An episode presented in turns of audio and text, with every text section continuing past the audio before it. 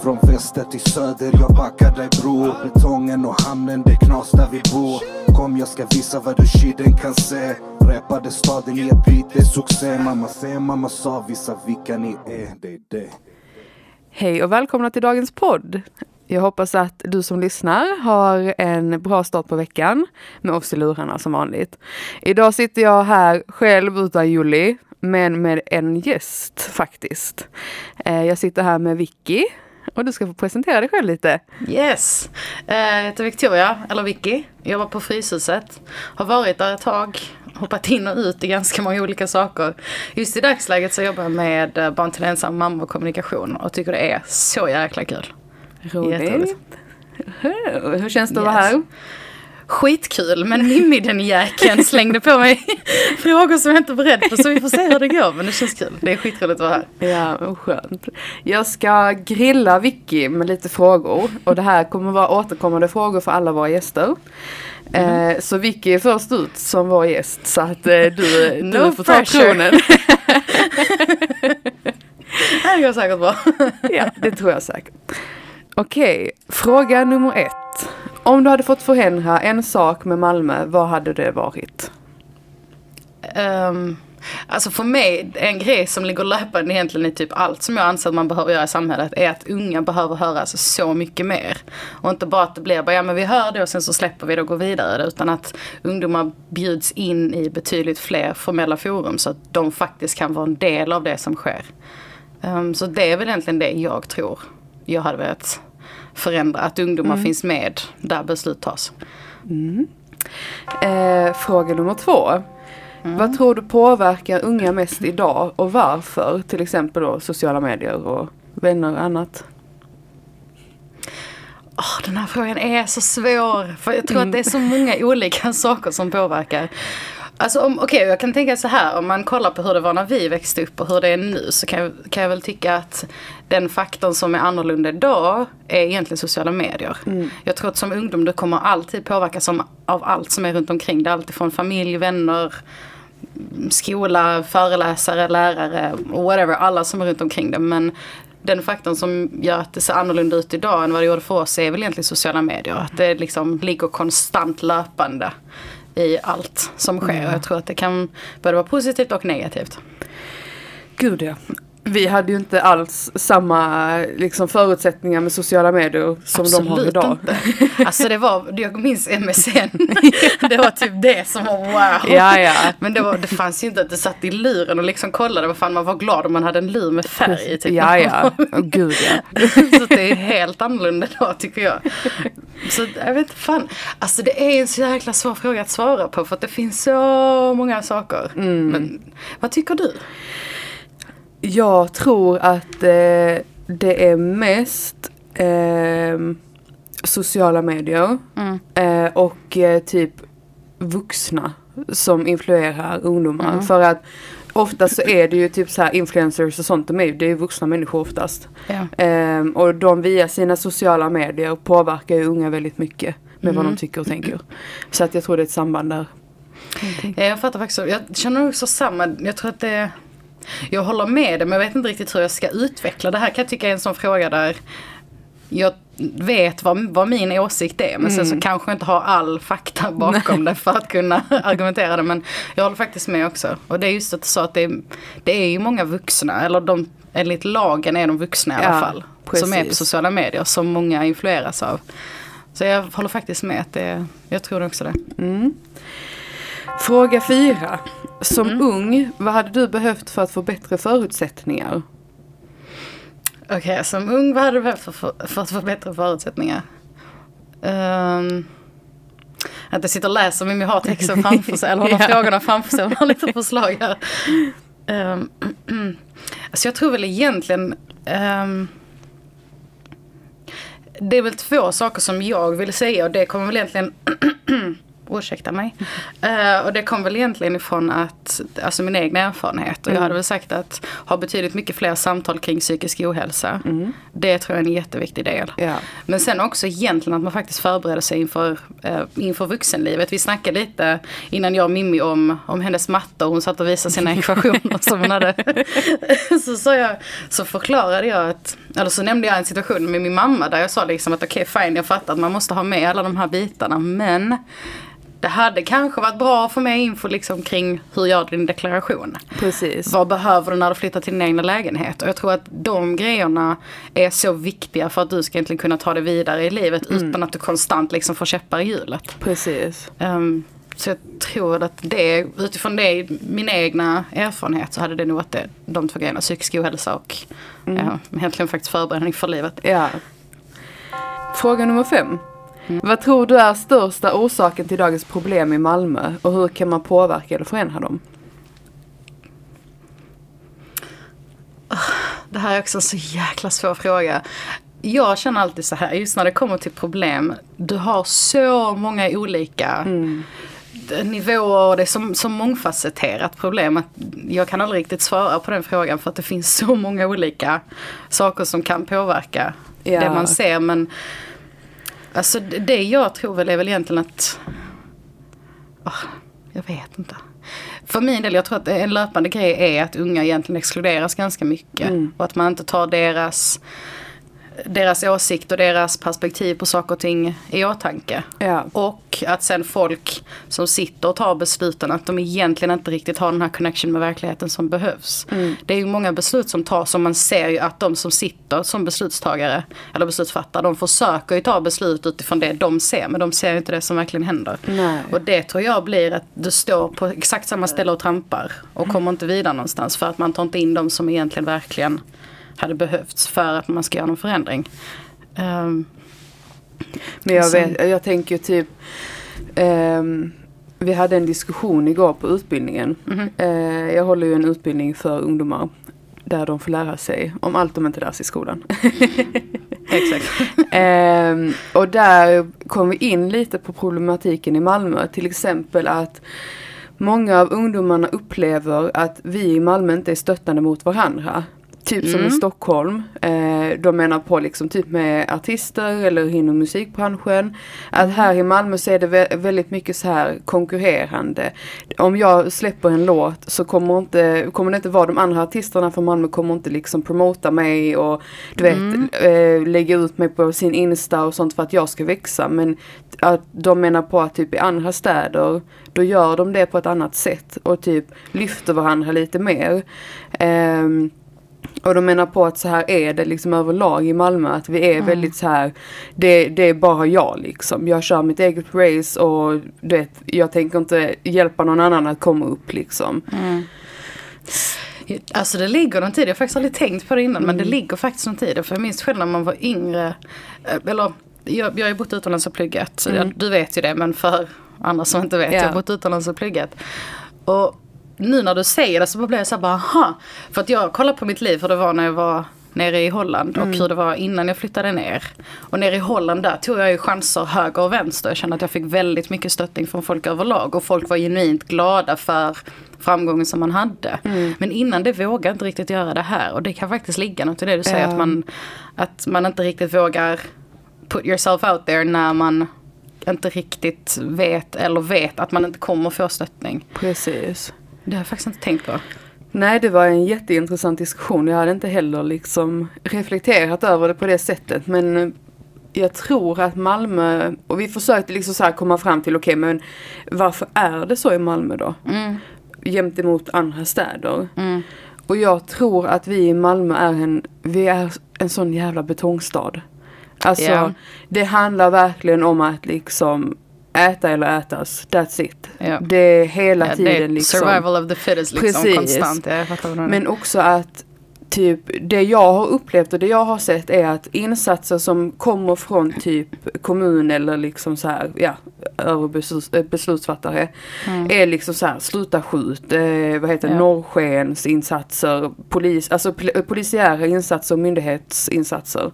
Medan typ i andra städer så är det mer fokus på fritidsverksamheter, festivaler, kultur, du vet sådana saker. Ehm, och Jag tror att det saknas väldigt mycket i Malmö att vi är lite en bortglömd stad. För att alla har liksom Mm. sett oss som "Åh, värsta staden, så jävla kriminell bla bla bla. Så då vill Ja. ingen satsa på oss och liksom lägga ner energi och tid på att göra någonting bra i Ja. staden. Jag tror också att det är lite här nere i Malmö för det, det minns jag att det var någonting jag själv reagerade på när jag bodde nere i Holland. Att det var någon som frågade mig, ja men du är från Malmö va? Jag bara ja. Då bara åh det måste vara sjukaste stan. Jag bara alltså va? Ja, Vad precis. snackar de om? Jag bara va? va? Och jag kommer ihåg att jag satt och tänkte då liksom på vad som egentligen görs i Malmö. Och det känns som att i Malmö, det är möjligt att det här är någonting som löper genom, alltså löper genom alla städer i Sverige överlag. Och det tror att det nog ligger något i det också. Men det känns som att i Malmö är det hela tiden att man vill tackla det direkta problemet istället för att egentligen säga okej, det här är ett problem som kommer på grund av en massa andra faktorer. Precis. Att om man nu snackar om kriminalitet, kriminalitet kommer inte bara av sig själv. Kriminalitet är ju inte egentligen ett problem på det sättet utan det är en orsak eller det blir det som framkommer utav att massa andra problem egentligen finns och som inte tacklas. Precis. Och det är ju alltifrån att unga inte har någonstans att, att ta vägen, de har ingen som lyssnar på dem. Det, det är segregation på så många olika plan, inte bara om man kollar från stadsdel till stadsdel eller ut, utifrån liksom socioekonomiska förhållanden. Nej. Det är ju så många faktorer som, som egentligen finns som man inte Ja, har i ja. åtanke. Precis. Och det... Alltså det är en så jävla svår fråga men jag tycker det, det är tradigt också att vet, när man ser våra ungdomar uppleva det på det sättet att typ så här, okej men om jag hade gjort någonting, om jag hade släppt en låt eller startat ett företag så hade det inte varit någon som hade liksom pushat mig för att lyckas och få framgång. För som de nämnde liksom att bara för att jag släpper en låt och du redan är känd. Du förlorar ju ingenting på att promota mig för din lön kommer ändå från din musik och alla som lyssnar på dig. Ja. Varför inte bara pusha upp varandra så att alla får möjligheten till att lyckas. Och det, jag tycker det är skittradigt, alltså det är en jättetradig inställning. Ehm, och det är definitivt någonting som jag tycker att vi borde jobba vidare på mer. Ja. Jag undrar egentligen varför det har blivit så. För nu har jag inte tänkt, jag är inte uppvuxen i Malmö på det sättet. Så att Nej. jag kom hit först när jag var 17 tror jag. 16-17. Mm. Men jag undrar egentligen vad det är som har gjort att det har blivit så. Ja. Att det är liksom survival of the fittest. Att det är det som Precis. gäller. Att det är me, myself and I i många forum. Det är faktiskt en jävligt bra fråga, jag har inte tänkt på det. Nej, det, alltså det är ju säkert jättemånga olika faktorer men jag tror mycket att, att det ligger någonting i att Malmö har blivit liksom en utdömd stad. Så lilla Mm. Chicago-grejen. Ja, Man bara, alltså, ja fine vi hade mycket skjutningar det, ett tag, det hade vi. Absolut. Eh, men Alltså det är inte så, för folk tror ju att bara för att du går ut på gatan så kommer du bli skjuten liksom. Nej. det är inte, alltså jag kommer ihåg när jag sa, det var, det var ett område som en period, folk sa att det här, det här är farligaste området i Malmö, hit ska du aldrig någonsin gå. Jag kommer ihåg att jag gick och promenerade en dag så sa jag det till någon, någon bekant och de bara "Åh! Frågar du där själv som kvinna? Jag men, alltså vad tror du händer på Ja. gatorna? Alltså kom Alltså, det- igen. Du vet, världen är inte det som står i media, media är media. Precis. Det är en, en version av sanningen som ska sälja och inte det som egentligen sker i hela lägen. Nej, alltså folk, det är ju samma sak som när amerikanerna tror att det går isbjörnar på våra gator. Man bara, nej du blir inte ihjälskjuten bara för att du går ut. Alltså, Nej. lägg av. Nej, nej, nej, nej, nej. Okej. Fråga nummer sex. Yes. Kan man förlåta allt? Jag är väldigt hård som människa så jag säger nej. Varför? Fan Mimmi. Uh, alltså jag anser att man inte kan förlåta allt för att allt, först och främst allt ska man inte kunna förlåta. Vissa handlingar är helt enkelt oförlåtbara i min bok. Mm. Ehm, men Eller för min del, om jag tänker efter. Jag är, jag är kapabel till att förlåta ganska mycket om du genuint visar att jag gjorde fel och det här är mitt förflutna. Men visar man inte det, är det bara tomma ord eller att, det är, att, att en bro har bränts så rejält. Ja. Då anser jag inte man, att man kan förlåta det. Nej. Sen ska man självklart inte gå runt och vara petty hela tiden och bara "Nej, jag kommer aldrig förlåta detta. Man ska alltid, eller vad man ska säga. Det är väldigt få saker som jag säger det här kommer jag aldrig någonsin förlåta. För jag Ja. tänker alltid på omständigheterna. Men jag försöker också vara realistisk i att liksom se, eller säga att jag kan inte förlåta allting. Nej, precis. Tycker jag i alla fall. Ja, nej alltså den här frågan, jag tycker den är så intressant. För Mm. den frågan föddes från att jag och Julie, vi, vi Mhm. satt och liksom kollade så här värdegrundsövningar, vi skulle köra lite med det på eh, Fryshuset på Mötesplatsen. Mm. Ehm, och så satt vi och diskuterade den här frågan liksom och jag direkt bara så här, nej du kan inte förlåta allting. Alltså Ja. det kan du inte. Hon bara, men Mm. det kan man väl? Jag bara, nej. Och du vet, på något sätt till slut så landar vi i liksom att ja, man kan nog förlåta mycket men inte allt. Ja.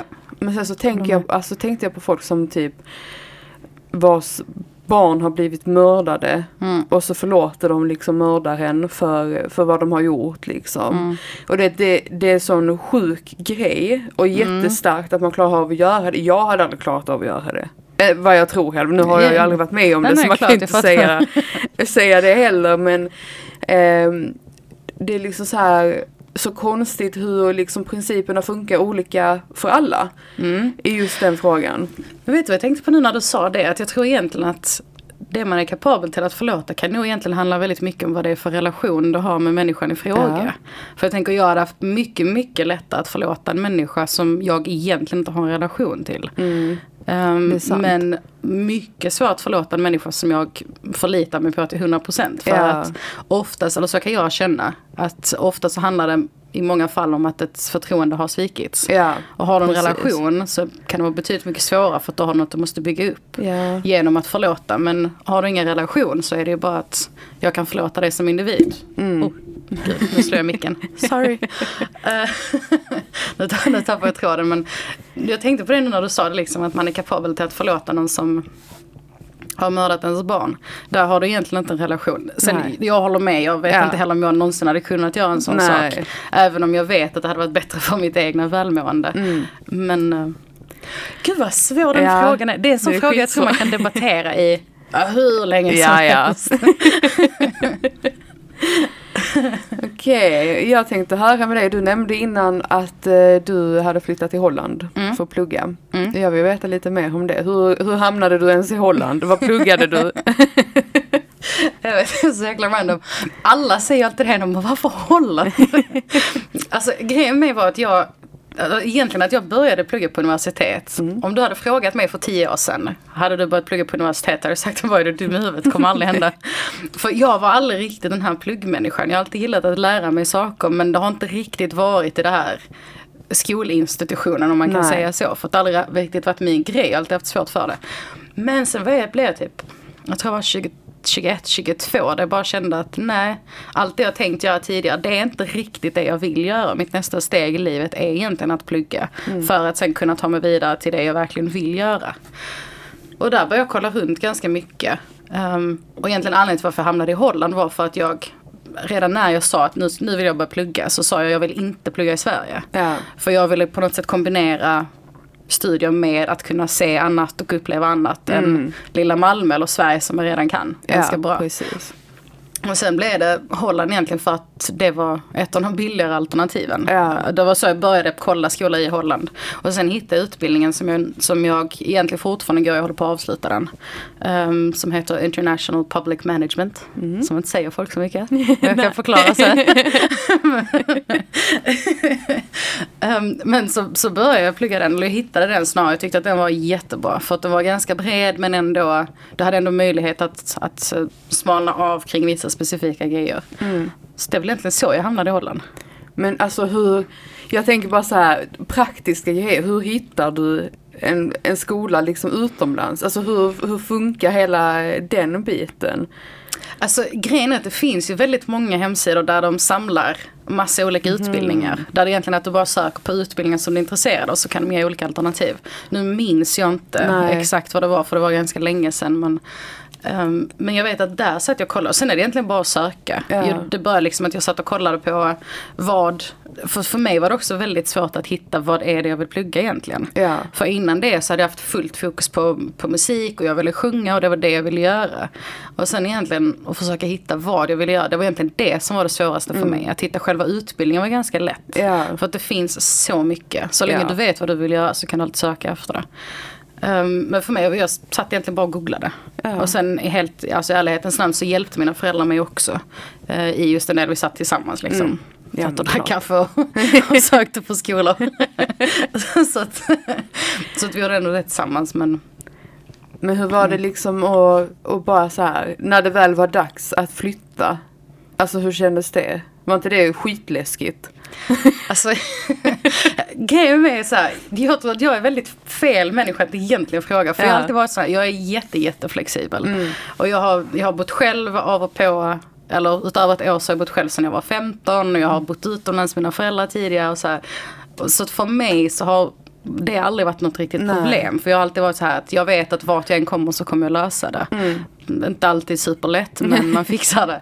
Så för mig var det inte, alltså jag var inte, jag tyckte faktiskt inte att det var särskilt läskigt. Nej. För mig var det bara okej, vi sticker dit och sen tar vi steg för steg typ. Åh gud, jag hade haft panik. Fy fan. Grejen är att du vet vilket, vilket strukturfreak jag är, Ja, ja. kontrollfreak jag är ibland. Jag fattar inte hur jag har det med de Nej. grejerna men där är jag cool lugn. jag var så äh, kumbaya, vi tar det som det kommer. Nej fy, ja, nej, det där är inte, det där är inte min grej. Alltså, du vet jag är sån om vi typ så ska åka utomlands. Ja. Jag är ju tvungen att filma typ så här. okej jag har stängt av spisen, jag har eh, stängt av elen, jag, jag har låst dörren. Du vet, jag, jag filmar varenda moment för att jag, är- alltså, jag sitter där sen och bara, åh gjorde jag nu det, låste jag nu dörren, gjorde jag, stängde jag av spisen liksom? Åh gud, nej, nej, nej, nej. Gud. Ja, gud. Okej, för dig hade det varit betydligt mycket svårare. Mm. men, det, men jag är faktiskt förvånad att... Okej, okay, jag är inte jätteförvånad att du är så. Nej. Ändå lite. Men just i sådana saker, du vet, när jag, när jag ska lämna min trygga punkt typ. Mm. Det tycker jag är för jävla jobbigt. Alltså jag är ju, Ja, jag fattar. jag är ju sån här människa som bara så här. Eh, Alla bara, åh jag hade velat plugga utomlands, jag hade velat jobba utomlands, jag ville resa eh, i ett halvår och jag bara så här, nej, nej, jag kan hyra en stuga typ. Vi tar en stuga ute i Oxie, det är Ja, långt bort nog. Nej, men grejen är, för jag tänkte på det nu när du sa det egentligen, typ din trygga punkt. Grejen med att min trygga punkt har egentligen aldrig varit något fysiskt. Nej. Alltså det har aldrig varit ett hem, det har aldrig varit en stad och så här, utan vilket låter kanske jättekliché men min trygga punkt har alltid varit jag, mig själv men och är bra. relationen jag har till folk. Och den förblir ju densamma oavsett vad rent fysiskt är. Ja, ja. Så jag, men jag fattar nog grejen, alltså det Ja. är ju fortfarande läskigt om man, nu, för min del i och med att jag är van vid eller att jag är ganska okej med att sticka typ vad som. men jag fattar att det är en läskig grej men jag tror Ja. att egentligen det du gör, även om man kanske låter lite cray cray när man säger jag filmar allting i min lägenhet innan jag sticker. jag tror att det kan vara en bra grej, alltså att man ändå har liksom koll på det hela. Men sen helt ärligt just i och med att jag inte har haft problem att flytta. Mm. Jag vet att andra har haft och då är det väldigt mycket, det finns ju jättemånga så studentforum. Ja. Från olika länder där du kan kolla på jättemånga olika saker. Det finns olika studentgrupper som du kan kontakta där det är liksom att Antingen kommer alla från helt olika länder så möts man liksom i den här Ja, förvirringen och liksom var är vi någonstans. Mm. Eh, Eller så har du en grupp där du har folk som är från en viss stad och så Ja. kan man mötas upp med dem. Det är skitsmart. Det Du finns, blir- jag tror att det finns överallt egentligen. Jag vet Mm. att det fanns på min skola också. Ja. Men alltså när du flyttade ner till Holland, hade Mm. du redan så här boende och allting klart eller du vet flyttar man bara ner och sen fixar man Jag allt? hade boende. Mm. Ehm, jag hade, nu har jag haft tur att mina föräldrar de har ju kommit in och stöttat väldigt mycket. Egentligen oss alla tre. Jag Ja. har två syskon. Och de har stöttat oss alla tre just med vissa specifika grejer för att det ska underlätta med studierna. För att de Ja, vill ja. att vi ska kunna plugga. Mm. Och de vill liksom ta bort de här extra störningsmomenten eller momenten som kan stressa en. Mm. Ehm, så jag hade egentligen, jag hade först hade jag ett, ett rum i eh, en familjs hus på nedervåningen. Skummaste familjen jag någonsin träffat. Även om de hör detta så kommer de inte fatta Nej. så jag kan säga det. Men så skumma. Eh, Men jag bodde där i, jag kan ha varit två, tre månader tror jag. Um, och sen så hade jag, mina föräldrar följde med mig ner också för, i början. Vilket egentligen kan, kanske också kan ha gjort att det var lättare för mig. Ja, Men de följde med mig ner och så hittade vi någon lägenhet som vi faktiskt köpte. Um, så att jag hade något stabilt. För att det, grejen är att det finns ju väldigt mycket studentboenden. Ja. Um, men för mig var det, och det är egentligen, jag tog egentligen mer komplicerade vägen. För att kommer du som student och du bara vill hitta studentboende så är det mycket, mycket lättare. Okej. Men ska du köpa lägenhet och sånt så är det mycket svårare. Men jag vill inte bo med andra. Jag vill ha Nej. mitt egna, liksom, min egna lilla fristad. Ja usch, ja, det fattar jag. Fy fan. Alltså det man har sett på de här student campuses. Ja. Oh my god. Jag är så glad att jag hade min egen lägenhet. Det är fortfarande bra men not my cup of tea. Men vad skulle du säga alltså, var den största skillnaden från alltså, Sverige och Holland? Alltså, jag, När det tänk, till, ja, ja, jag tänker på typ ehm, hur människor är. Alltså i och med vi pratade Mm. om lite om kulturen i Malmö, om hur, Mhm. hur det funkar här. Hur, hur känns det i Holland? Är det annorlunda där eller det är samma? Alltså holländare är så jäkla avslappnade. Det är, de är supertrevliga och det är, grejen är att det är väldigt likt Sverige överlag förutom att de inte har den här PK-delen typ. Ja. Att man ska vara artig i alla lägen. Jag tycker att de är fantastiskt välkomnande. Jättevälkomnande överlag. Sen om jag ska vara helt ärlig, jag gick på en skola där det främst är elever från olika länder, du jobbar i ett internationellt forum på något sätt. Och sen så hade jag mycket vänner som var från andra länder också så jag har väl inte riktigt varit en del av den typiskt holländska kulturen om man ska vara helt ja. ärlig. Men det jag själv har sett när jag har rört mig är att det är en jätte, jätte inbjudande kultur. Ja, Det tycker jag i alla fall. ja alltså vad jag upplevde när jag åkte ner till Amsterdam var ju Mm. också det. Alltså alla är skittrevliga och det känns ju typ som hemma. Det var ju inte som att åka utomlands direkt. Nej, nej, nej, Alltså, absolut. Nej, jag, jag gillar det som fan faktiskt. Jag, jag tycker, tycker om Holland mycket. Tycker det är en skithärlig Skithärlig stad tänkte jag säga, men land. Man bara, alltså gud, på tal om absolut ingenting. Jag måste... Jag blev så ärrad av att ha bott utomlands och när jag kom till Sverige. Jag kommer ihåg att jag jag hade varit nere i Malmö och så hade jag åkt upp till Stockholm. Och så, började, och så fick jag, jag vet inte hur vad som hade hänt med min hjärna. Men varenda gång jag sa jag ska åka ner till Malmö så sa jag ska åka tillbaka till Sverige. Och min väninna hon bara, var tror du Stockholm ligger? Jag bara, ärrad. Jag har bott utomlands så jag skyller på det. På tal om ingenting, sidospår med. ja. Men hur länge var du borta då? Jag bodde där i, jag tror ett halvt år har jag för mig. Jag bodde där tre år, sen kom jag hit, hade min praktik på Fryshuset faktiskt. I typ sex månader. Och sen så stack jag tillbaka och avrundade egentligen allt där och sen flyttade jag tillbaka hem Ja. därefter. Så totalt tre och ett halvt år. Det är ändå länge. Men alltså märkte du typ någon skillnad sen när du kom tillbaka? Att du liksom så här, shit, det här är inte så som jag kommer ihåg Malmö, eller var det typ bättre? Nej, jag skulle nog säga att, att jag upplevde att saker hade blivit lite värre. Ja, Och jag vill egentligen inte säga det för jag önskar att det inte var så men jag upplevde det så. Sen kan det vara att det faktiskt blev värre. Men sen kan det också vara att, att jag genom att jag pluggade och läste en massa olika grejer började förstå saker mer. Så att jag började notera fler saker Ja. som jag såg runt omkring mig. Det kan också vara det. Ja. Men jag vet att jag snappade upp vissa grejer. Speciellt det här med skjutningar liksom. Ja. Att, eh, det hade blivit så extremt. Det, det var den grejen som jag verkligen blev bara... Mm, ja det kan jag fatta. Usch ja. Ja, alltså det, jag, satt, jag satt och kollade, jag läste någonting igår så satt jag bara och tänkte liksom på det här med att det är så många unga som hamnar i det här. Och jag bara, för de som inte vet, jag är en sån människa. När du träffar mig så kanske du inte kommer tro att jag är jättekänslig. Jag är superkänslig. jag känner allt hela tiden.